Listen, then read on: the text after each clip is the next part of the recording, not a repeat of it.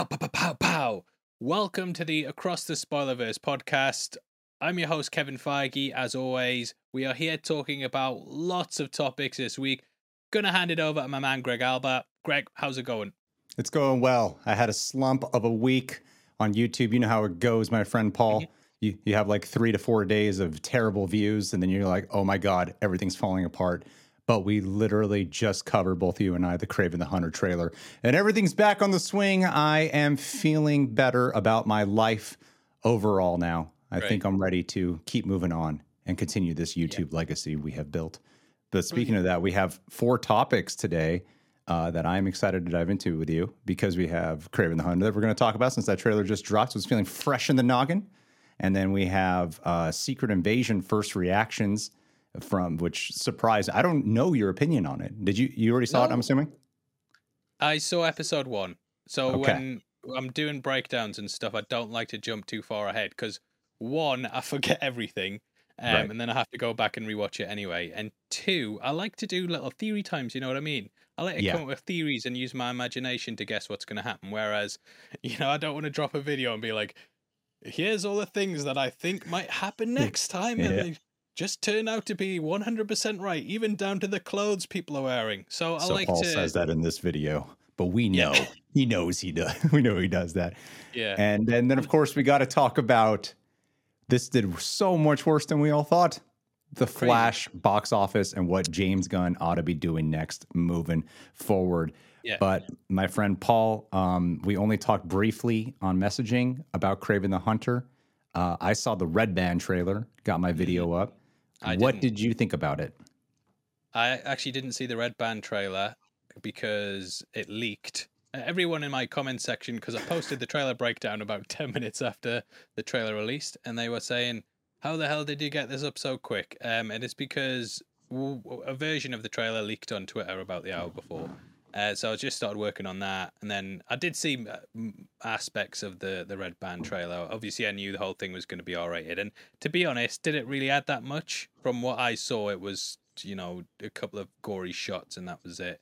Um, the Green Band trailer to me, just basing my opinion off that, it looked bad. It didn't look very good. Uh, I don't know what the hell is going on with the lion biting him and turning him, giving him lion superpowers. Hilarious. Like it, is that what happens in real life? It, it, they're treating it like it's a werewolf, where a lion bites you, and as long as you survive, you get given crazy lion powers. It's a radioactive lion or some bullshit. I, I couldn't believe what I was watching.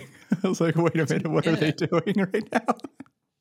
But you know, whenever they do this, I genuinely second guess whether my knowledge is actually up to scratch because I, I, to the best of my knowledge, Kraven's not a metahuman. He doesn't have any superpowered abilities. But then I see that and I start thinking, crap, is he actually? Because I have, I'll be honest with you, I've not read every single comic of Cra- that features Kraven from the last sixty years. You know what I mean? And there mm. might be one out there. But um, yeah, just when I see stuff like that, I'm kind of thinking, why have they changed it? And they've got the, they've got the Morbius wall run that he does. He, he's defying gravity at points. Um, they've given it this supernatural twist. Ah, I don't know if it needs it. There's also a bit where these spiders dangle down and traumatize him in the forest. And I'm thinking, is that why he's got such a, a dislike of Spider Man? Because he had some spiders traumatize him in the forest. It's a bit weird. It's all it's Sony, isn't it? They can yeah. either make the best comic book movies of all time. I'm talking across the Spider Verse, into the Spider Verse, the Raimi trilogy. You know what I mean? Or they can make the worst comic book movies of all time, and you know which ones they are. So yeah, I feel like this is gonna fall into the latter. Unfortunately, I'm sure it'll be all right, but wasn't that blown away by the Green Band trailer? And from what you've said, I'm guessing you enjoyed the Red Band a bit more. I'll say this: I forgot I was watching the Red Band trailer, and it, and I'm pretty vocal when I'm doing my reaction to it because I'm having all the exact same thoughts that you are um, lamenting in this very moment, Paul, mm. where the lion thing happened. Actually, right away, I was like, okay, this feels like a Sony Marvel movie. And then the lion thing happened. I was like, what is going on? And it was just like laughing at what's happening. When the violence kicked in, though, that did do something for me because to me, I've always thought that even where like Let There Be Carnage f- was failing, it could have made up for it by having some really fun schlocky violence, right? Just some cool Yeah. gore. And I thought the same thing about Morbius that that could have helped elevate it to some extent. And it looks exactly like a Sony Marvel movie. I don't think it's going to be great. I was I was relieved though, and I found myself having fun, so much fun with the fact that they're actually committing to the violence because it, it doesn't, it really hampers it whenever they do try to make these edgy anti heroes, these people who are like actual characters who take time, who start off as villains and then eventually are supposed to transition to anti heroes, but they're just kicking them off right away with being anti heroes. That it, it's a big distraction to me a lot of the time when they try to, they try to put, do like the edgy PG 13, but you know that Yeah. it's not edgy. It's just they're, they're just not doing the R rating. And to commit to the R rating for this, especially for Kraven, while he's not going to be hunting animals, he's going to be a protector of animals this time around. At least when he's slaughtering humans, that's going to be gory and bloody, and it's not just like some of the blood. The blood looks like CGI blood. It, it looks schlocky, and to me, I could actually see myself having fun with this one. Do Yeah. you gotta understand? My my expectations are, and I, and I feel like you're probably the same way. I'm just a little more forgiving at this point because my expectations are so low for what to expect. It was kind of when I went into Morbius, I heard just the worst things that went, that time I watched it. I was like, eh, I had a little bit of fun. La- I had fun laughing at it. I didn't hate it like everyone else did. I could see it's a terrible movie, but I had fun watching it. And I could see myself having more fun watching this. And I believe this director is the one who did Triple Frontier, which is an all right action movie. So Okay. I have a little bit of I'm not going to say I have hope necessarily, but I I I think it'll be more fun than what they did prior. It isn't you, you brought up the Spider-Verse movies and it is fascinating how they can pull off these mesmerizing animated films with not just mesmerizing, you know, uh animation, but stupendous storytelling on top of that. And yet Stupendous, definitely. and and then on uh that's my new favorite word i think and then uh and then to see what they what they do with these live actions like why do all these live action ones look the exact same they all they all feel and look the exact same way but yeah kraven doesn't have an accent there were things about it that i'm not a massive kraven the hunter fan but my, with my familiarity with it it's it's interesting that we're going to be getting kraven in marvel's spider-man 2 the game which is a very accurate depiction and then we're going to be getting this, This. one. so Man, man movie. man, Um, the man yeah. movie. I think But- that it is good that they are going R rated with it because they must have looked at the box office for Morbius and they toned it down so that it would appeal to more people um, and it bombed. So they must just be thinking, look, just do R rating. It's probably actually going to make more money by being R rated because, th- you know, people are just going to want to go see it for all the blood and gore, which. Uh, yeah, I, um, I will go see it. Obviously, you know, it's a for some reason I keep going back to Sony movies and be like, I'll see it day one. Don't care if, uh, even if I don't do a video, I'm gonna do it day one. So yeah, I think it's probably a smart move by them. Wasn't blown away by the trailer. I think you can predict the entire plot from watching this. My guess is that his brother, who we see in the trailer, he, obviously he's the chameleon in the comics. Guessing that he's going to be revealed to be the actual real villain behind things but it's going to be weird the whole half human animal hybrid thing they're doing and i really hope right i really hope they don't do this but i know for a fact they're going to do it they're going to make the brother an actual chameleon who Hmm. can shapeshift and, and change into people if they're going full on rhino metamorphosis and lion gives you lion powers i think that's the way they're going to go and i hope they don't but We have Sony- an animal world. I'm excited. Mm, yeah I'm excited the to laugh at it. But we you Uh, got more in depth thoughts too on your video as as do we. Yeah. I got my Koi Jandro bringing all that comic book knowledge. So yeah, you guys can go watch Mm-hmm. our videos for. We got to talk about the actual good juicy stuff. I mean, I feel like the one we're going to be spending the longest time on will probably be the Flash. yeah So let's talk about the secret invasion reactions. I did already uh, cover my. Uh, I, I did. I had the privilege of being able to film my reactions early for the first two, so um, I do have my opinion formulated. I'll just say this: I, I really don't. I have no idea what your opinion is. It's it's actually kind of fun going in this. I have no idea what you thought. Yeah. Um, But I I was before I give my opinion, I want to hear yours, and then I'll just No, follow suit with what do you think? Uh, Yeah, the what I um, mean. I was surprised by how low the critic score was for this. Yeah, me too. Hundred percent. It was so it was it's like bordering on rotten, and Mm. it's right there. And, and there was a there was a tidbit where it was there, and it was the first time where I did I found myself going through the capsules, being like, "Wow, I could not disagree more with a lot of the people who are really going against it, talking about like Nick Fury's board." Um, there's no, it's not the fun Marvel that we know. I'm like, these are all the things that people did complain about. And I think that they are doing the opposite of what typical Marvel is.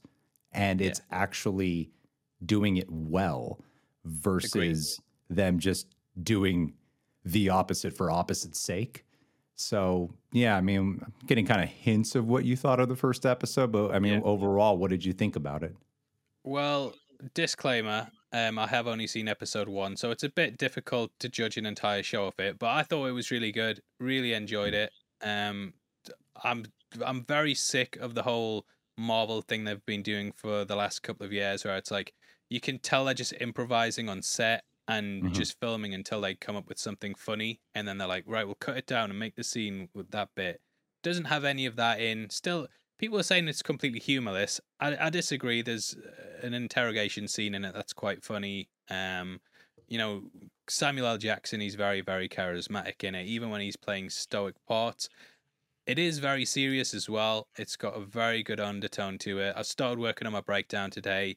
Lots of really good things um, to talk about in it as well. As you know, it starts off with quite a big scene that there's a big reveal in. It ends on a very big scene that there's a, a really good thing that they close out on, and in between as well.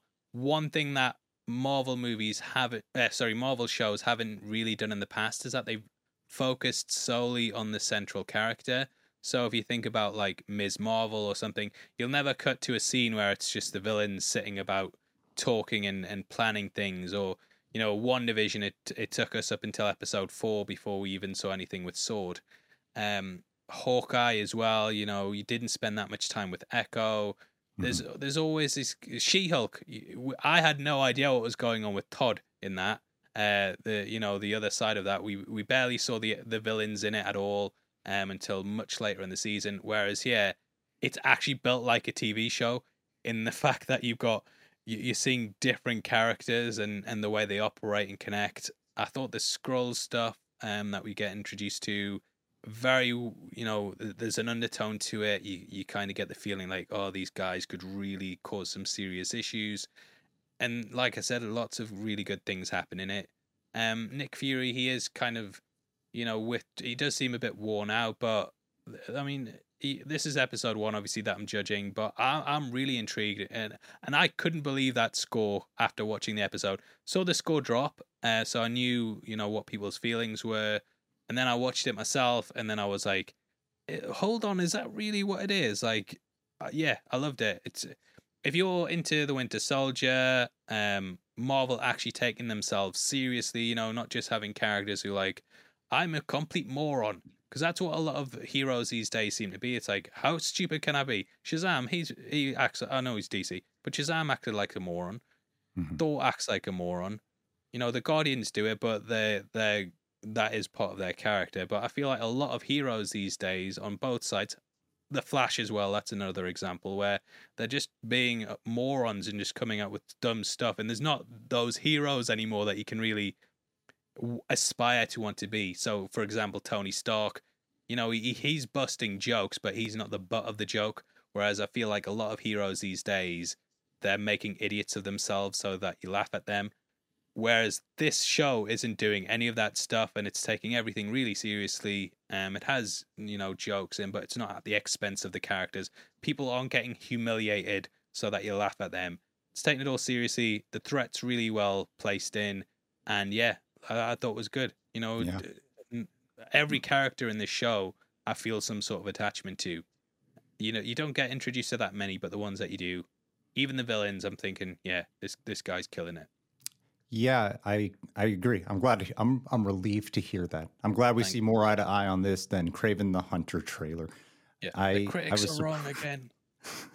I was I was so surprised because this you were talking about the humor. There is humor in it, but the humor comes from within the characters and their personalities, and they never Yeah. feels like they're just making jokes for the sake of like doing a joke. It never feels like it's Yeah. undercutting anything. And is there a lot of humor? No, but it just it feels very natural whenever it's there. It's like the way a, a real human being would have a, a sense of humor about things. And the show is more of a slow burn, and it, I, I liken it. I was it's easy to watch the trailer and just think of, oh, it's kind of like going back to the Winter Soldier times. It's a little bit more espionage than even Winter Soldier because Winter Soldier still had more of that pulsating excitement, exciting action and crazy choreography that they would do. And maybe that'll come later down the road in the first two episodes. that's not really the case. To me, it, it was making me think more of like an old school espionage film. Mm. Um, the like all, what was that Dustin Hoffman? It wasn't an espionage film, but it kind of reminded me of like that, like All the President's Men, Tinker Tailor Soldier Spy. I got a lot of those vibes in there too. I don't know if you've seen those, but it has more of Little that debate element uh, throughout it, and and to me, it's very character driven at the same time. So while it's it's slow it's not meandering you know it's it, it's not the way of Yeah. like when you watch iron fist and you go wow this is slow and boring that's not the case they're really doing a lot of build up here and i think this is samuel jackson's best work as nick fury the guy's so Yeah. b- broken and they flesh him out so well and especially to get one, one of my favorite things about the first two episodes and it's demonstrated within the first episode but when you watch the, the combination of the first two is um, like I don't want to give any specifics away. You see in the trailer that there's so many actors that are going to be in the show. You know, you got um, Ben Mendelsohn, Sam Jackson, Don Cheadle, John Cheadle, Olivia Colman, and what I love is that you get genuine, true scene work between them. It doesn't just feel like they're showing up, being charismatic, or giving a couple lines. Like the scenes are so fleshed out that it's often like this this duel between them, this like cat and mouse game between them as they're talking. There's there's trajectory, there's growth within the scenes, there's there's problem solving, there uh, there's real investigating, and it's figuring each other out. It- It's so well done that I found myself. It's been a while since I've been like upset at a tomato score because Yeah. because people look at that and there doesn't even seem to be like any gray opinion within of the people who aren't recommending it. You know, sometimes you can kind of go through it and you're like, oh, okay, well, it, it- they they edge towards rotten, but it's not like entirely rotten. Uh, but people are the there's these critics are like hating on it and. I don't know. Maybe maybe they did because it's not it, it's not exactly like a super fun show. It's not, and, and but I, I think it's a it takes itself serious and it's it's intriguing. It's compelling, and there is the opening scene like you were talking about, without giving it away, sets the groundwork so well. Of yeah, I don't know who a Skrull is, but it the show doesn't solely rely on just that gimmick. Uh, You know, they yeah. they really. like Mephisto. Yeah, yeah. It's not just about the mystery. It, it really is about the characters. Um, at the same time, they do keep the plot moving forward, and I could just, if they stick the landing, I was like two episodes in, I was like, if they stick the landing, this might be the best Disney Plus show that they've done. And Yeah. and then to see uh see how, what the response was, I was like, I can't, I don't disagree. I, I feel like there's a lot of logic and sound reasoning behind. You know, a lot of times the the thing people fall back on is, you know. Uh, like oh you're just a sh-, you know if, if we're defending it is like you're just a shill and no that's bad storytelling and you're just looking at it because it's fun and i'm like i wouldn't even say this show is fun uh, I, I like it for how compelling it is and how this is the kind it, it feels like cable television you know so Yeah, I, it's yeah, desperate like times for the characters. You really feel the threat of it, and I Yeah. yeah, I was uh, I really enjoyed that that episode. My wife fell asleep, but it was late on, to be fair, so maybe that's an indication of the general audiences. But if I I I, really enjoyed it. Um, you know, Yeah. my people keep saying I'm a negative Nancy when it comes to Disney Plus shows because I tend to have my criticisms for them, but you know, I would rather watch something like this over the those comedies in quotation marks that we've had where some stuff's funny but you know it, it, it's just kind of very low key and uh, whereas this feels like an actual proper threat yeah i feel like something bad could definitely happen here and you get that from the first episode there's two very big scenes that happen in it and yeah you, you just kind of get the feeling like oh crap there's a, almost an Like you know, the Dark Knight. Uh, it's not on the Dark Knight level, but you know how there's that gradual build throughout Mhm. the Dark Knight, and you constantly get that feeling of dread as it ramps Mhm. up. And the longer things go on, you kind of get that feeling with this as well, where it starts off very low key. You know, the the scene has been shown um, on YouTube. They they dropped the first five minutes of it. They didn't show some of the things that go into Yeah. it, but it starts off kind of low key with just two characters meeting, and then things just build from there and get worse and worse and worse. And then once you meet the villains as well, they really help to give the idea that there's a threat here. It's not just kind of incels trying to embarrass She-Hulk and steal her powers. You know what I mean? These are people who have genuine reasons as well for why they feel let down. And Uh, to me, the Skrulls in this are like the really good version of the Flag Smashers. And Yeah, that's what I by that. I mean Yeah, you can kind of appreciate why they're doing what they do and almost be like, oh man, these guys are quite dangerous. Yeah. Because the whole thing is just like you don't know who could be a Skrull. And it's not guilty of what a lot of Marvel shows have done where they kind of tease a villain. Like, I remember they had a scene with Vincent D'Onofrio's Kingpin that was originally supposed to be in episode three of Hawkeye Mhm. but they were so used to doing these things where it's like, oh no, if we tease a villain and have the, the person working behind the scenes controlling it all, like we saw with WandaVision, you know, the audience is going to come back and they're going to speculate and come back week to week. And they did the same thing with the Power Broker as well. And then they purposely edited Kingpin out of Hawkeye to kind of get people to come back. They haven't done that here. The mystery is still like, oh, who who do we trust? But it's not like a it doesn't feel like they're cutting things out to make you come back the next week. Everything's on screen here, and you're, uh, you know, you're you're kind of trying to figure things out. Really, really enjoyed that first episode. Probably by episode four, we'll be like, oh, same old, same old. Oh, they're dropping the ball. but uh, negative Nancy back. But we'll see. I am excited to see how it goes, and I'm looking forward to covering it uh, for the next six weeks. Yeah, man. Yeah, can't. I, am excited to see you hit trending all the time for the next 6 Mhm. weeks. But No on the complete opposite spectrum, we had a very, very, very different kind of comic book property come out. Um, and we we already did our last podcast talking about how it's looking like it's going to flop, and Worse it did worse than did a lot worse than a lot of people projected Crazy. it would. Usually that goes up a little bit, and this went down like significantly. And that is, of course, with the Flash. Uh, it opened to just like 55 million in the states, which is Mm. way under projections. They were supposed to. They were projecting like 65 to 75 million, yeah. and there's a lot of things that can factor into it. Um, and then the other side of it that one thing that we were really, the, I think the thing we spent the most time talking about was how are, because we know what it's like to be plugged into this specific zeitgeist on the internet. And then, you know, the, what the movie sphere is often talking about, or we're factoring in like Ezra Miller and connected universes and all these things. And would this affect general audiences? And then when I saw that the Rotten Tomatoes audience score was like 85%, I was like, oh my God, this might be bad. Then I looked it up and the cinema score is a B, which is the lowest out of the DC films. And that surprised me. I didn't think it would actually come in as as the lowest of the like I think that I think a cinema score is more reliable to see what audiences think and feel than a Rotten Tomatoes audience score. Uh, so the cinema score was much more indicative of oh this is just not clicking with people. This is just not going over that well. I i thought that this would actually be perceived in a in a more positive light amongst audiences at least a b plus. Uh and apparently it's just not it's not driving so it's probably not going to have legs. Uh what are your thoughts on this man? How do you feel honestly, right?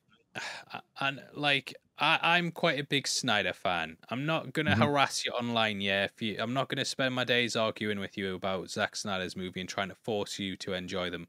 But I enjoy his films, and I do think they mishandle a lot of things. I was excited to see Henry Cavill back. Obviously, stuff happened with that. He, he got kicked to the curb. He didn't get fired according to the stories, but he didn't get hired. Um, you know, we had the things with Wonder Woman and a lot of the things that I was starting to get invested in and feel like, oh, maybe they're turning things around again. Like Ben Affleck appearing in Aquaman 2, I was thinking, you know what, they're they're, they're going back to this. They dropped the ball with that, and I just thought, oh man, like I just can't be bothered with these movies. I hope you know they flop. But to, honestly, seeing what's happened with the Flash in Warner Brothers, it actually makes me feel pretty sad. When I saw that fifty-five million number, of it was like they they did a point one, so it was like fifty-five point one million. I'm like, oh, that that point one's doing a lot of work there, and I just felt bad because obviously Warner Brothers they're in a lot of financial trouble as it is, and I actually went back, right, and I looked at all of the DCEU movies since Aquaman. There's I think there's been 7 or 8 since then and they've all lost money. None of the DCEU films since Aquaman have made over 400 million dollars. And that's not, you know, that's box office gross. That's not even taken into account how much they spend on the money, how much marketing costs. So things like Birds of Prey, Suicide Squad, Wonder Woman 84, Shazam, um, Shazam 2, The Flash, obviously, and I'm sure there's something else in there that I'm, Black Adam. There we go. So so that's seven. This did worse that than all, Black Adam. It's worse. Yeah, none of those hit 400 over 400 million, which is absolutely crazy to have that many flops in a row. It's telling you that people aren't interested in this at all, and I'm starting to guess that if you total up the number that the DCU's cost, that it's lost them more than it's made mm-hmm. because there's just been so many bombs back to back. Um, and I think it, in general, this is going to have a massive effect on the industry. I think studios are going to start to tighten their budgets on these films going forward. They're big risks at this point because they're spending a lot, and if they don't make it back, that is a big problem. Um, and I just feel like it's sad that it's turned out this way, but when you keep going for quantity like this, which the studios are doing, they're trying to do as many comic book movies as they can because they used to be the big bankable things.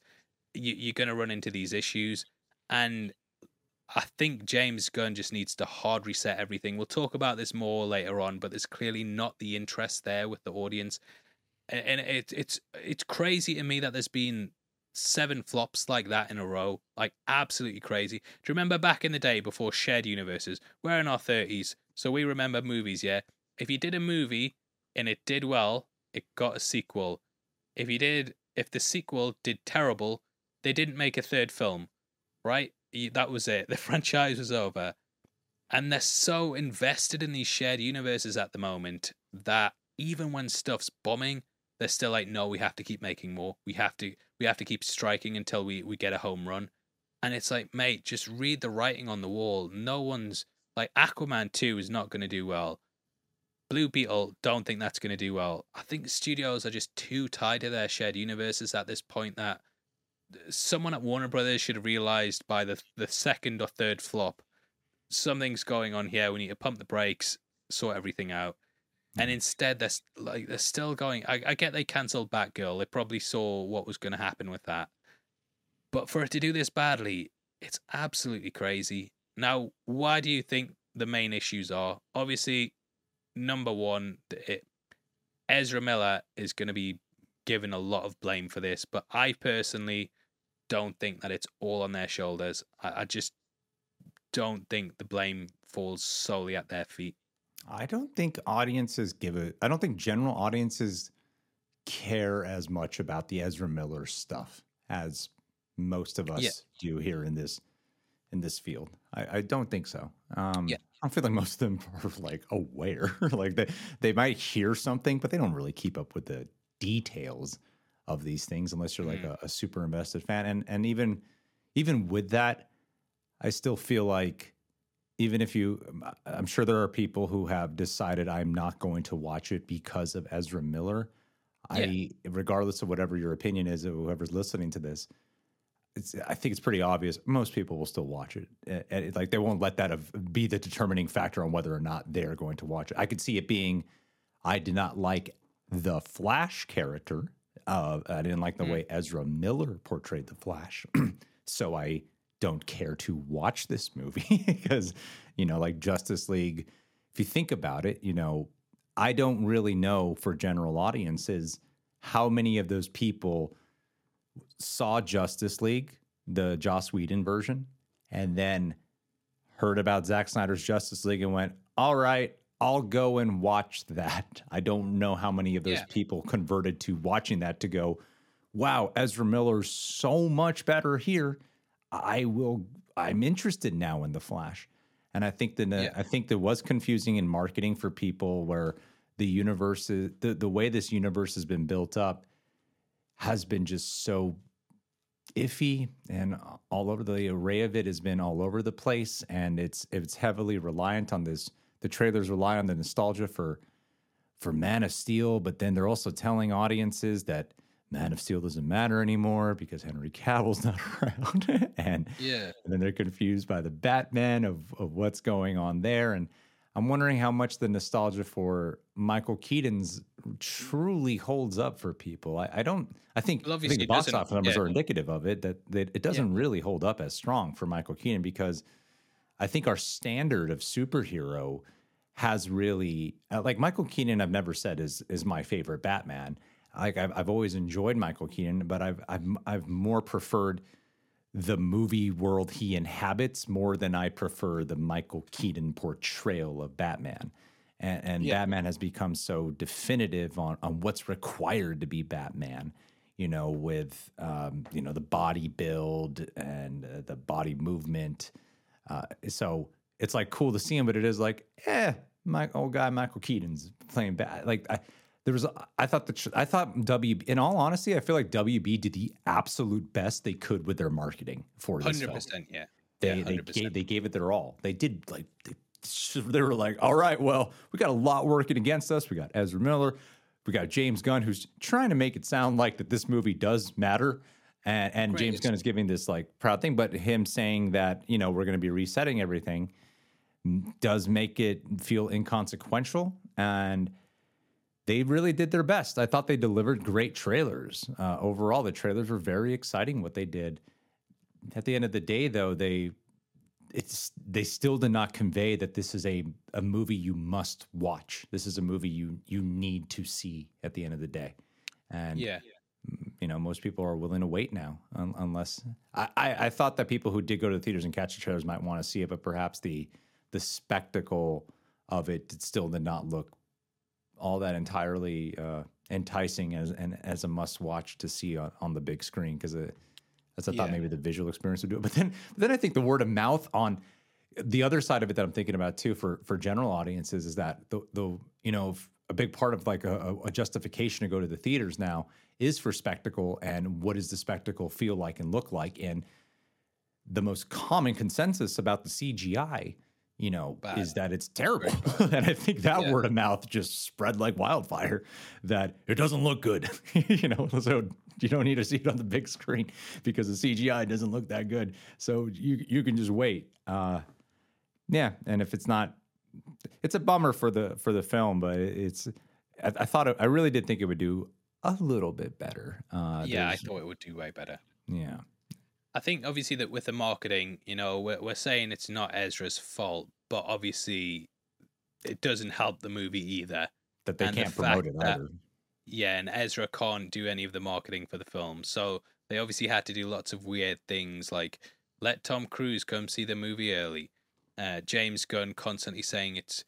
I, I listened to the Michael Rosenbaum So podcast with him last week, and he Mhm. didn't even say it's the greatest comic book movie of all time. He said it's one of the greatest movies of all time. yeah Which, uh, and they kind of uh, over marketed the entire thing. I think they had so many early screenings and giving away basically seats for free for months and months and months. And the difficulty is when you have the hype and the reactions lift so early that it's difficult to maintain that until the film releases because you know the the reactions have came out oh everyone's excited and then how do you keep that that buzz up for for months? It's so difficult to do it because the internet you know things come in da- like you'll have a massive show on the internet. We'll be doing videos on it. We'll be getting a million views per episode breakdown on something like house of the, the dragon you know what i mean? And then once it ends two weeks later you try and make a house of the dragon video it bombs. Yeah.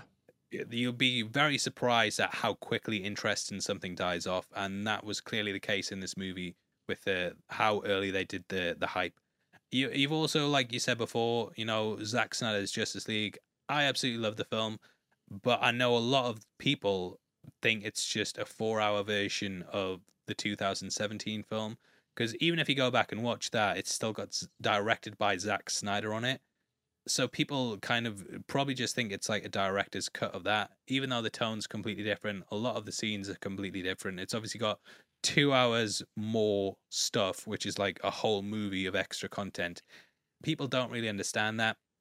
And I think to them, they think that the Flash is a sequel to that two that the Flash is basically a character from that 2017 movie who is sort of also a, character from the this thing on HBO Max or whatever, and it's starring a problematic actor who is playing a character that they don't really like that much. And you know there's a TV version of this character that's a lot more popular and uh, there's so much stuff going on. And even selling it on Batman the, I mean there, there's there's people who this w- should have been DC's No Way Home but it didn't even it didn't have that stature to it because you had Michael Keaton coming back you had Ben Affleck coming back you had Gal Gadot but Tobey Maguire, Andrew Garfield, Willem Dafoe, Alfred Molina, Jamie Foxx, Thomas Haden Church. Maybe he's not a big, massive office box office draw, you know what I mean? But that you had far more heavy hitters and big names in No Way Home, and then yeah, it's just Michael Keaton is obviously not as popular as we perceive him to be because the the kids aren't down with him. That I think if they'd got Bale back, it would have been way bigger. oh my god, it would have been But- astronomical. Would have been massive. yeah, Yeah. they didn't. So you, you're kind of dealing with Michael Keaton, who he's an older Batman. You know, maybe the kids aren't fully down with him, but he's kind of carrying the entire thing on his shoulders. Like a lot of the the push for the Flash is go see Michael Keaton back as Batman, and maybe people just aren't interested in that. Like they're clearly not.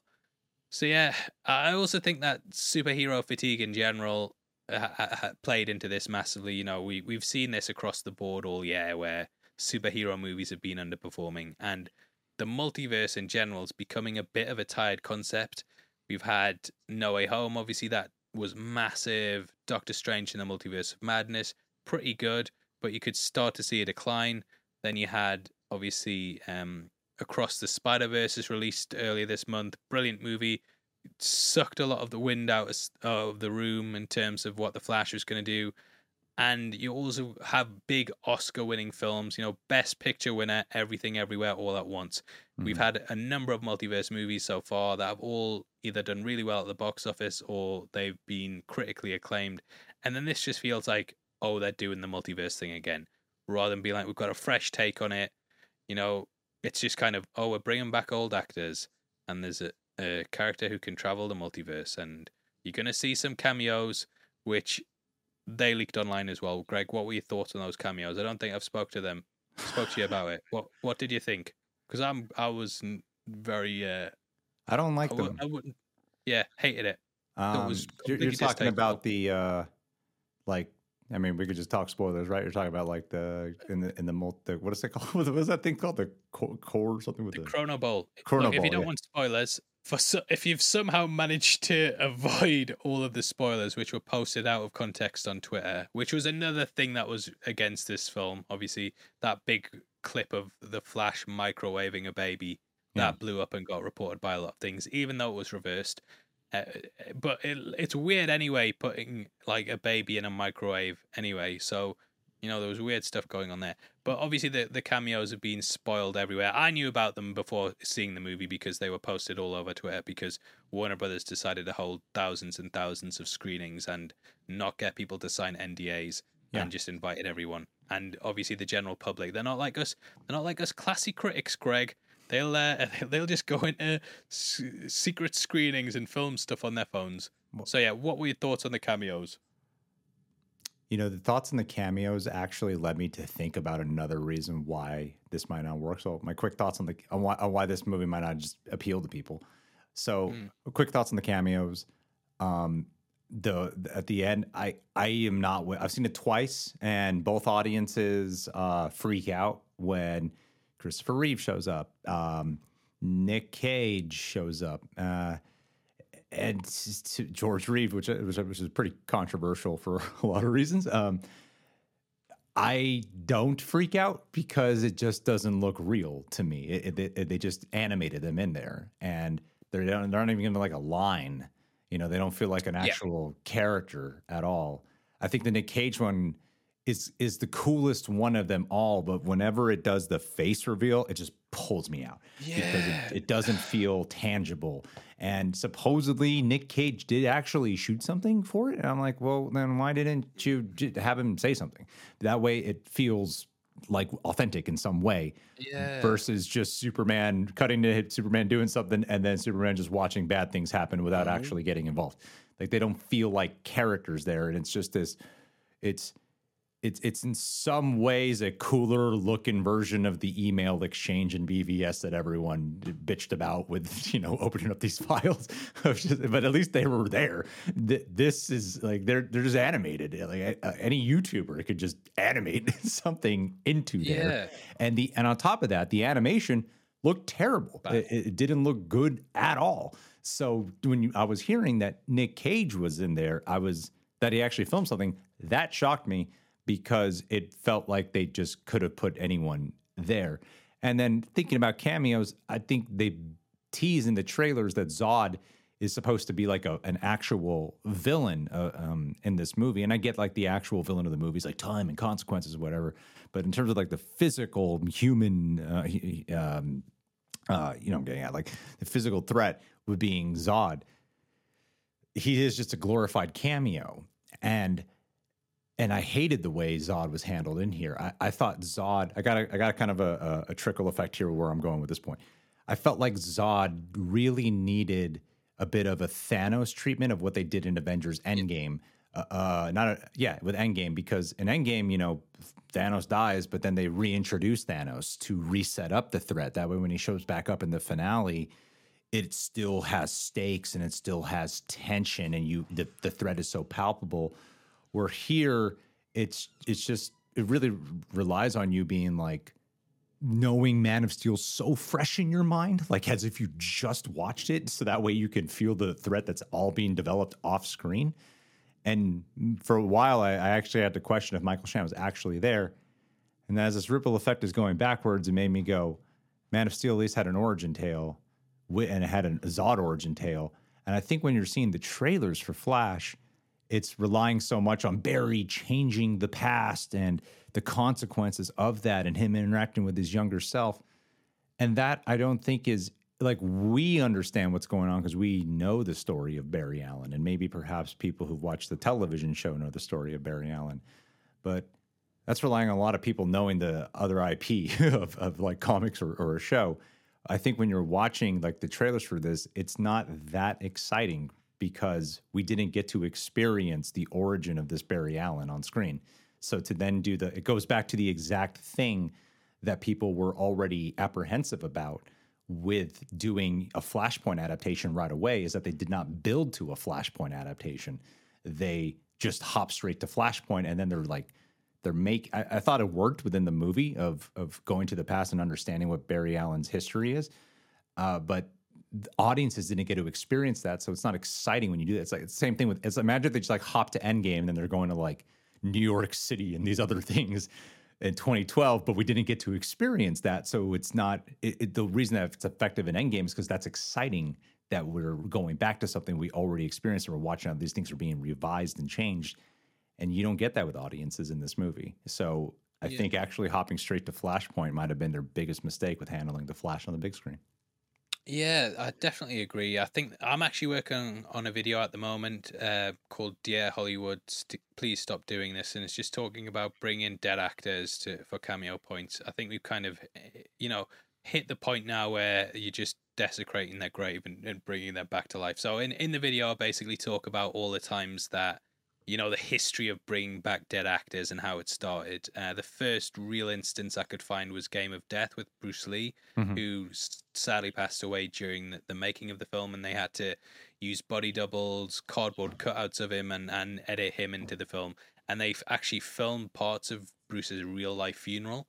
Uh, yeah, for a scene in which the character fakes his own death, and that's kind of getting into the morally grey area now that you then you know jump ahead a couple of years, couple of decades, you get to things like Grand Moff Tarkin, and and the reason you know whenever I bring up d- doing dead, bringing back dead celebrities, they, they always say, "Oh, well, you don't get mad about Disney doing it in Rogue One." I feel that there there's a character there. Mhm. It's integral to the plot. It makes sense. You know, Paul Walker. It the ending of Fast and Fast and the Furious Seven. That's a tribute to him. It actually mm-hmm. feels like they're doing something. Whereas here, it's just a case of flashing them on screen, just so easily manipulated audiences point and go, "Wow, wow! Look at the it's on it's the pe- person I loved." Like I could easily get a, a picture of Christopher Reeve, deep fake it, and have him flash on screen right now. It doesn't doesn't mean he's actually in our video. You know what I mean? There's Mhm. they haven't really done the work there, and when it it just looks so bad. I think you're completely right about the camera movements as well. There's something weird about it where it goes to their face and then spins around, and it's just like it looks so unnatural, even from uh, the way the camera moves. And I, I just found it really disrespectful. Obviously, George Reeves is another thing where the actor was Superman ruined his life. Basically, he went into a massive depression off the back of it, and uh, there's no way he consented to this. He doesn't have children. The, uh, he when he was making Superman, there's no way he would have even been able to imagine being brought back through computers and put into a film like this. So it, it feels like there's no way he could have consented. When it comes to people like Harold Ramis in Ghostbusters Afterlife, he at least wanted to make Ghostbusters 3. You know, he worked on it for years, never got it off the ground, and they built the movie up as a tribute to him. Whereas this, it just feels like they've just said, you know, can you make the a CGI character look like Christopher Reeves and George Reeves? Yeah, we can. Cool. Uh, how does it look? It doesn't look that good, mate. It looks a bit PS3. Can I work on it longer? Nah, just just put it in anyway. And it just it just you you sat there looking at the bad effect, thinking about that more than the actor. Uh, it's it's like when they they unveil a statue of of someone and you know the statue's really bad. You Yeah. don't think, oh wow, what a, what a touching tribute. You think, no, that statue looks terrible. Yeah. So that that's how I felt about it, and I, I completely agree about Zod as well. Um, I think Thanos in Endgame, the one that comes back at the end, actually feels like a bigger threat because he's younger. He's he knows the future. He knows how to go around things. He just wants to kill everyone this time instead of just half the universe. That feels really good. Whereas Zod, uh, they kind of dropped the ball with the villain of this movie and couldn't really promote it as much as they could have if they'd actually written one specifically for the film. One thing that I don't get why they didn't do is have Barry see the reverse flash kill his mother. I don't know why Barry doesn't even try to see who killed this. Like, Yeah, it like boggles my mind. Like, you just after you drop, after you fix the cans, try to see who killed your mom. like, yeah, like you're in in the present day, you're trying to get your dad freed from from the murder of your mother. Yeah. Surely knowing this will help in that court case. Like knowing that. Now I did give the the movie an 8 out of 10. I said in my review I'm kind of going between a 7 and an 8, but I'm going to round it up because of, I feel good coming out of the film.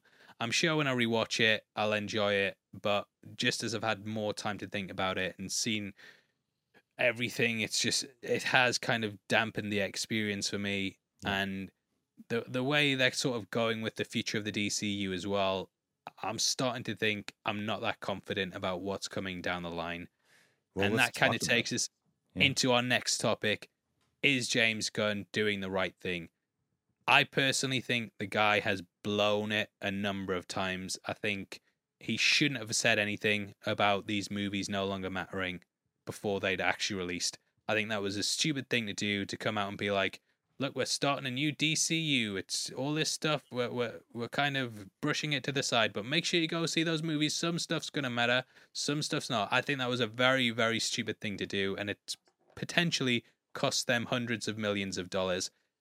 I, I think Gunn needs to learn to just not announce things uh, when he doesn't need to. And it's the case with Andy Muschietti as well. They've announced him as the Brave and the Bold director before even seeing how this movie does and seeing how it's received, which is absolutely crazy. Like, there's no, you have, have has that story even blown up that much? it's not really went down. You know, it's not broke the internet. I, I think they needed to just hold things off, take it easy, see how stuff goes, and then announce it. Like saying Blue Beetle is the first hero in the DCU. He he said that, and that you have no idea how the film's gonna go. Like, how can you walk that back if it's bad? Grace Randolph did a brilliant video on it, just talking about all the ins and outs of it, and she that was one of the points she made was you. It's going to be difficult to walk that back if Blue Beetle does badly. You're starting. It's like when they started off Phase Five with Ant Man Quantumania, starting off on the wrong foot if it goes badly. Yeah, I think they should really for Blue Beetle because they have that line about Batman and stuff in there, and I think they should just not rely on any of that. like, no you got to make people not think about any of that moving forward. I love the. I mean, I, I, did love the podcast he did with Michael Rosenbaum. Um, I listened yeah, to the good. whole thing yesterday. I was working on some thumbnails, and I still have faith. Like, if if there's anything that I have the most faith in, what James Gunn's going to do, the way he talks about his craft, the way he's been crafting Superman, that is the thing that I'm actually. I, it has completely made me because you and I have talked about it even even here about how we're not entirely sure if James Gunn is the right person, you know, to do to to helm to actually helm the movie himself. Yeah. That podcast and understanding a little bit more of his intent and how he approaches things and what allowed him to actually, you know, decide to pull the trigger on him doing it that gave me that reinst. It's a great. If you haven't heard it, guys, you should listen to it. it it's a great podcast. It actually gets really personal too about uh, his mindset and life, and I, I, thought it was really insightful and introspective. So, yeah, I mean, I think moving forward, the way they because obviously a big controversial thing been coming out was that they changed the ending of this. Where it was originally Michael Keaton in the Flash. And then Supergirl was supposed to be there. I believe Henry Cavill was supposed to be a Wonder Woman. It's supposed to be a whole big thing at the very end and um, they changed that, which I think was for the good. So that way you don't have to worry about anything else for. Flash coming forward. The, the the question it was raising was like, is this mean George Clooney will be Andy Muschietti's Batman? I don't think so. I think yeah, that was just, just some. I think that was just a joke. Um, yeah, it was, but it's just so confusing. Like, yeah, why you. end on that note? If so, is Ezra Miller and Co. Are they just off in the George Clooney verse? That's somewhere off in the multiverse where it's not really connected, but they're living their life with all the guys who love messing around and joking. I mean, you brought this up in your video too, and I thought it as well. I was like, I thought George Clooney was the same Batman as Michael Keaton, yeah. but apparently not. And uh, Coy was telling me that they had the Alfred line because the Alfred is the the thing that stays constant in the spaghetti. I'm like, this is just this is too much. I don't I don't care. I'll just yeah. I'll just separate the two. What James Gunn needs to do is because this goes back to a point you were making earlier about all the DCEU movies bombing. The the only ones that did not bomb were the ones yeah. not connected to the DCEU. Joker Batman. and the Batman.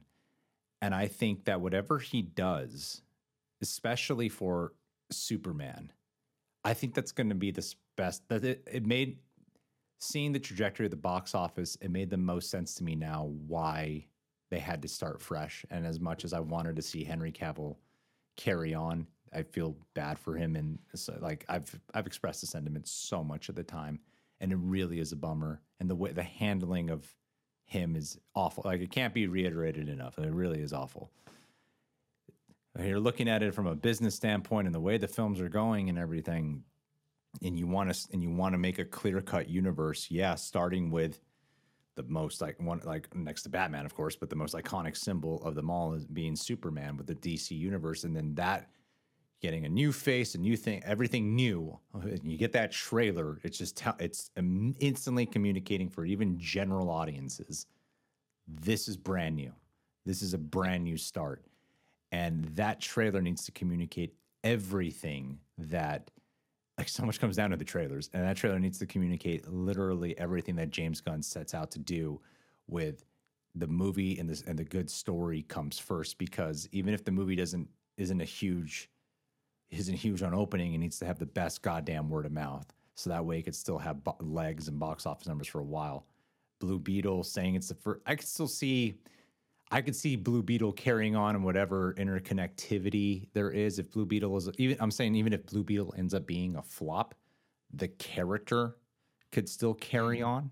And, and Jaime Reyes can still carry on in, in other ways, and whether it be crossovers or in the Booster Gold show or whatever, like he could somehow still exist and be there, similar to the Hulk, and how he had a solo movie and now he just shows up in other people's shit so I could see why you can confidently be like, no, I still want uh, Xolo to be. Is it Xolo? Solo? It's for him to be uh, Jaime Reyes and stick around. But the first official one being the DCU Superman. Yeah, uh, I think everything's going to come down to that whenever that trailer comes out. Like after Aquaman, Yeah. Aquaman two is the last one, right? So after Aquaman And two, they just need a break. I think it's Creature Commandos. Creature Commandos might is the first. first. It's a. I don't think they're going to be as stupid. That's not That's, as. that is stupid. Let's be honest. It's Launching a universe with Creature Commando as your first, an animated movie is your first film when you're doing a live action audience, uh, live action universe. It's pretty stupid. I mean, th- th- they're saying they're doing lots of great animation styles with it. It might be the next into the Spider Verse, sure. but it's launching a universe with that to me it's stupid. I think you know the writing's on the wall. We talked about this earlier in the, the video. Seven films since aquaman nine dc films altogether. The seven that bombed were connected to the the dceu the Right. two that didn't are off doing their own thing. This shows you that you don't need to rely on the dceu and in fact it's Yeah. probably going to hold the movie back. So I, I, like I said, the writing is on the wall there. The successful ones are off doing their own thing. They're not connected to this. So you don't need it. Just cut it off. I think Gunn should hard reboot everything. I think, unfortunately, he's going to have to make some tough choices and get rid of his own characters, but he doesn't seem to want to. So Peacemaker's coming back, Waller's coming back. You're still going to have these ties to that old universe, which I, I think they need to be severed. And I love the DCEU. I've had fun 10 years watching it, but at this point, it's not bringing the audience. In fact, it's likely just putting people off. And I think as long as you're tied to that, it's going to hold you back. So please, Gunn, just cut it off, start again. If launch with Superman as its own thing, the same way that Matt Reeves launched with the Batman, the same way that Todd Phillips launched with Joker, just launch with its own thing and build out from there. I think the mistake that happens a lot of times people take the wrong lessons from things that are successful. I mean, we saw studios do Yep. it constantly. DC is a big victim of it too. With after seeing Marvel, they're like, we just shared universe. Keep telling people that. just keep Yeah. keep keep honing in on a shared universe. And James know I was said it in the the podcast. and- I'm sorry. You know I was thinking the other day? Everyone slags DC off for being too dark and stuff, but if you look at all the, the movies that have done well for DC, they're all dark movies. Yeah. I think people just genuinely want this tone from DC. That they try and go for the well, I suppose Aquaman, obviously, that's not really a dark film. That and Wonder Woman's not. They're, they're kind of the exceptions to the rule. But every time DC actually does a very dark film, it does well. Well, you, you see, Dark Knight think, trilogy, original Batman stuff, the Batman Joker, all did well. Dark dark films. They don't need to do this thing that Marvel's doing. Well, I, I think because you've just brought up Aquaman, and I, I feel like the people who are already going to comment this retort are not going to make it this far. But how we were talking about how oh people you know like the Flash was in freaking Justice League and that was forever ago and and no one really liked it and and then they were bringing the Flash back, but Aquaman did so well and that was from the same movie.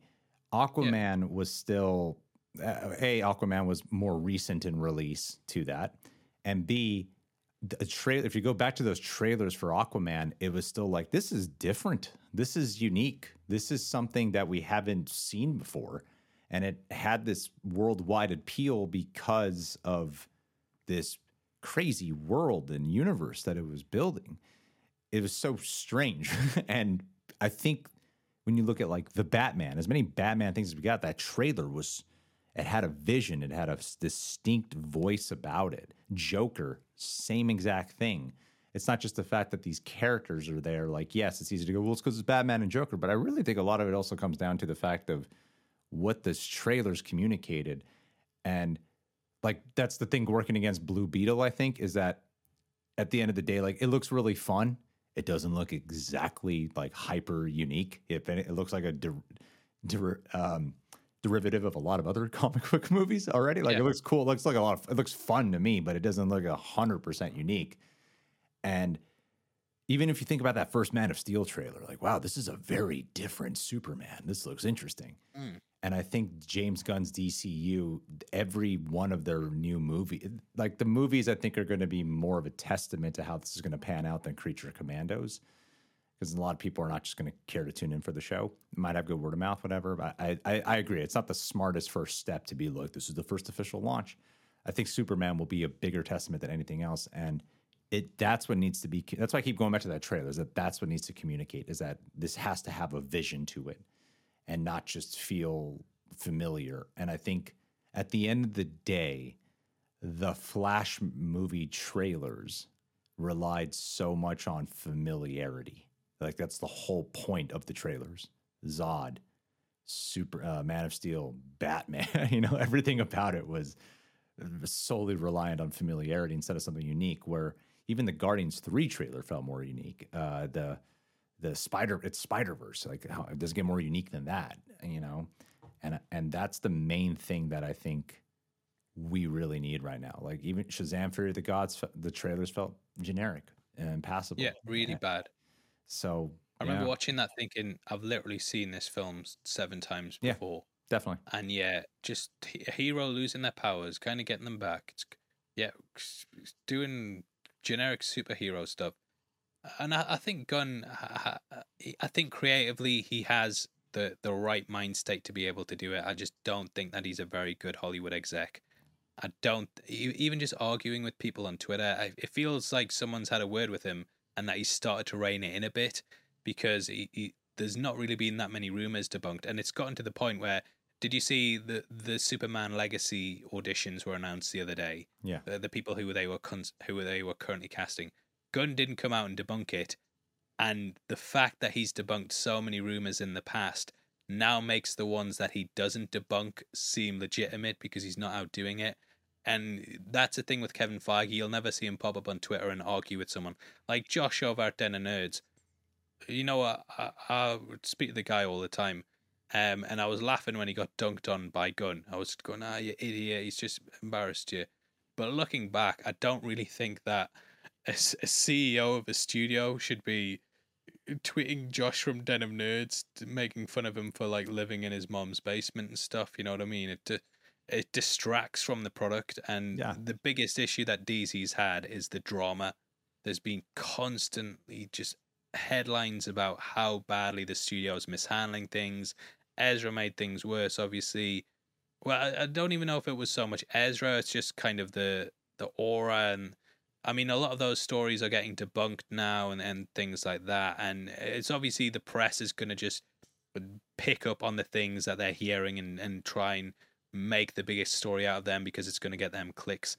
And they know that DC is Sure. an easy target because of this, uh, due to the fact of how much mismanagement there is and how many times executives say one thing and then do the other. And eh, th- there's such a bad atmosphere and air around DC at the moment that I really hope the Matt Reeves. I hope he doesn't get involved with this at all. I hope he just makes his little Batman films off to the side. It's really, you know, high, high, high quality art projects starring Batman off to the side. I hope he keeps doing that because he's managed to avoid it.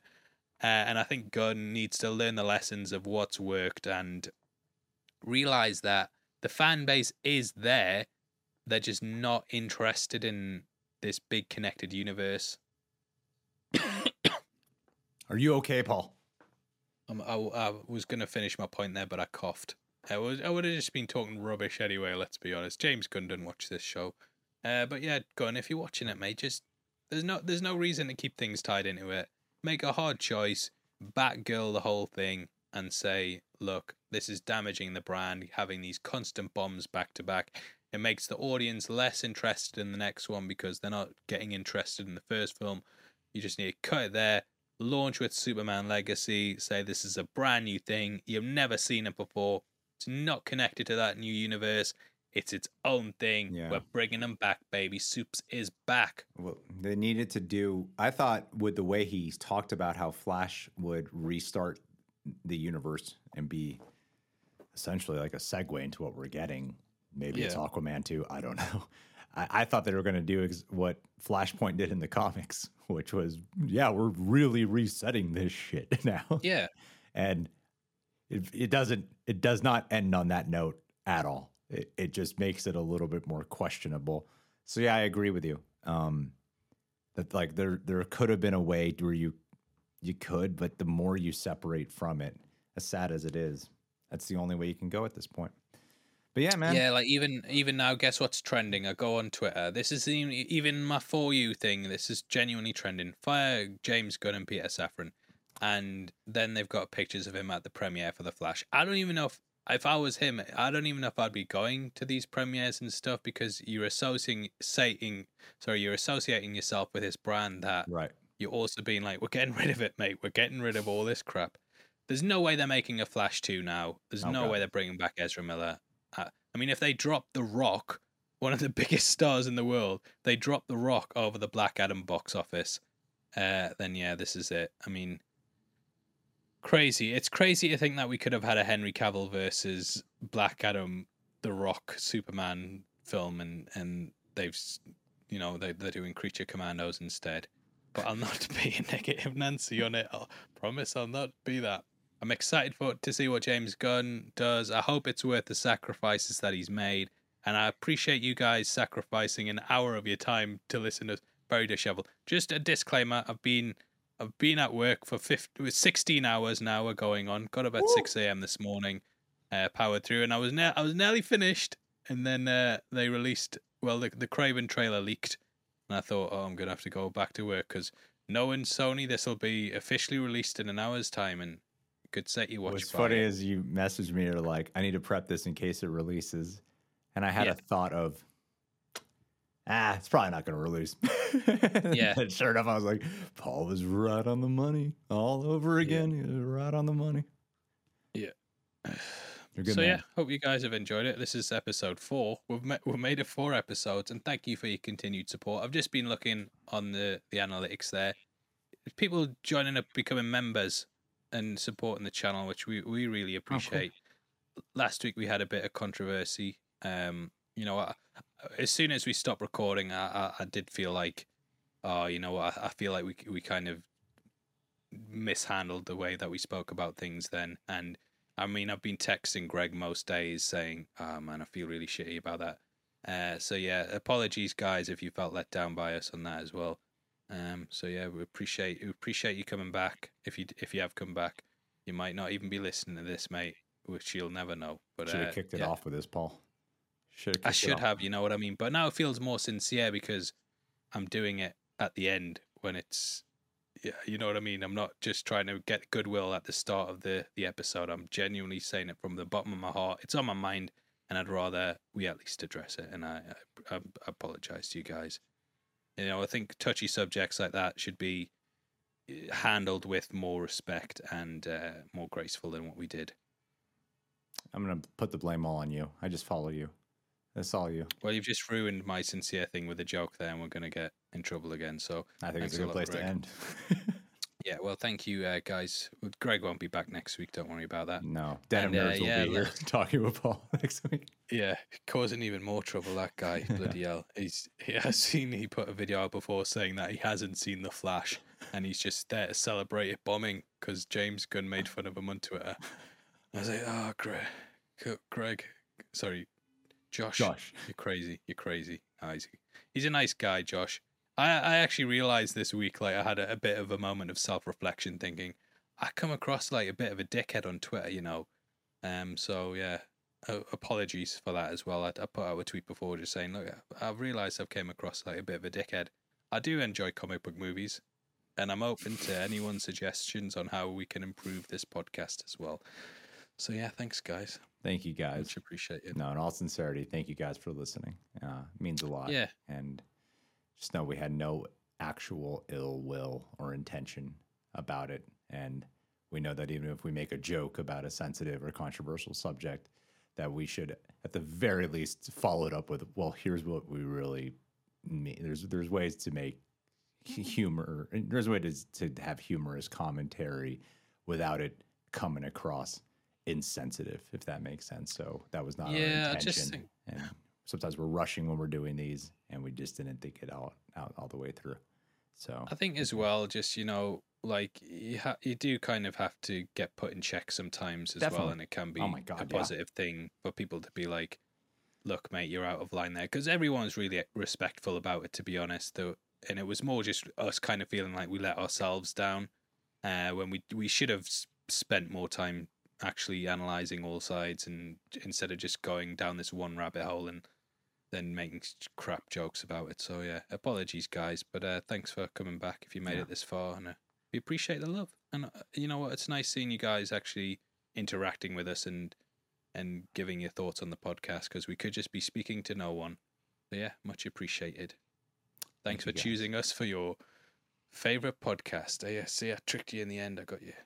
Across the ruined it again, spoilerverse, complete Yeah. number four.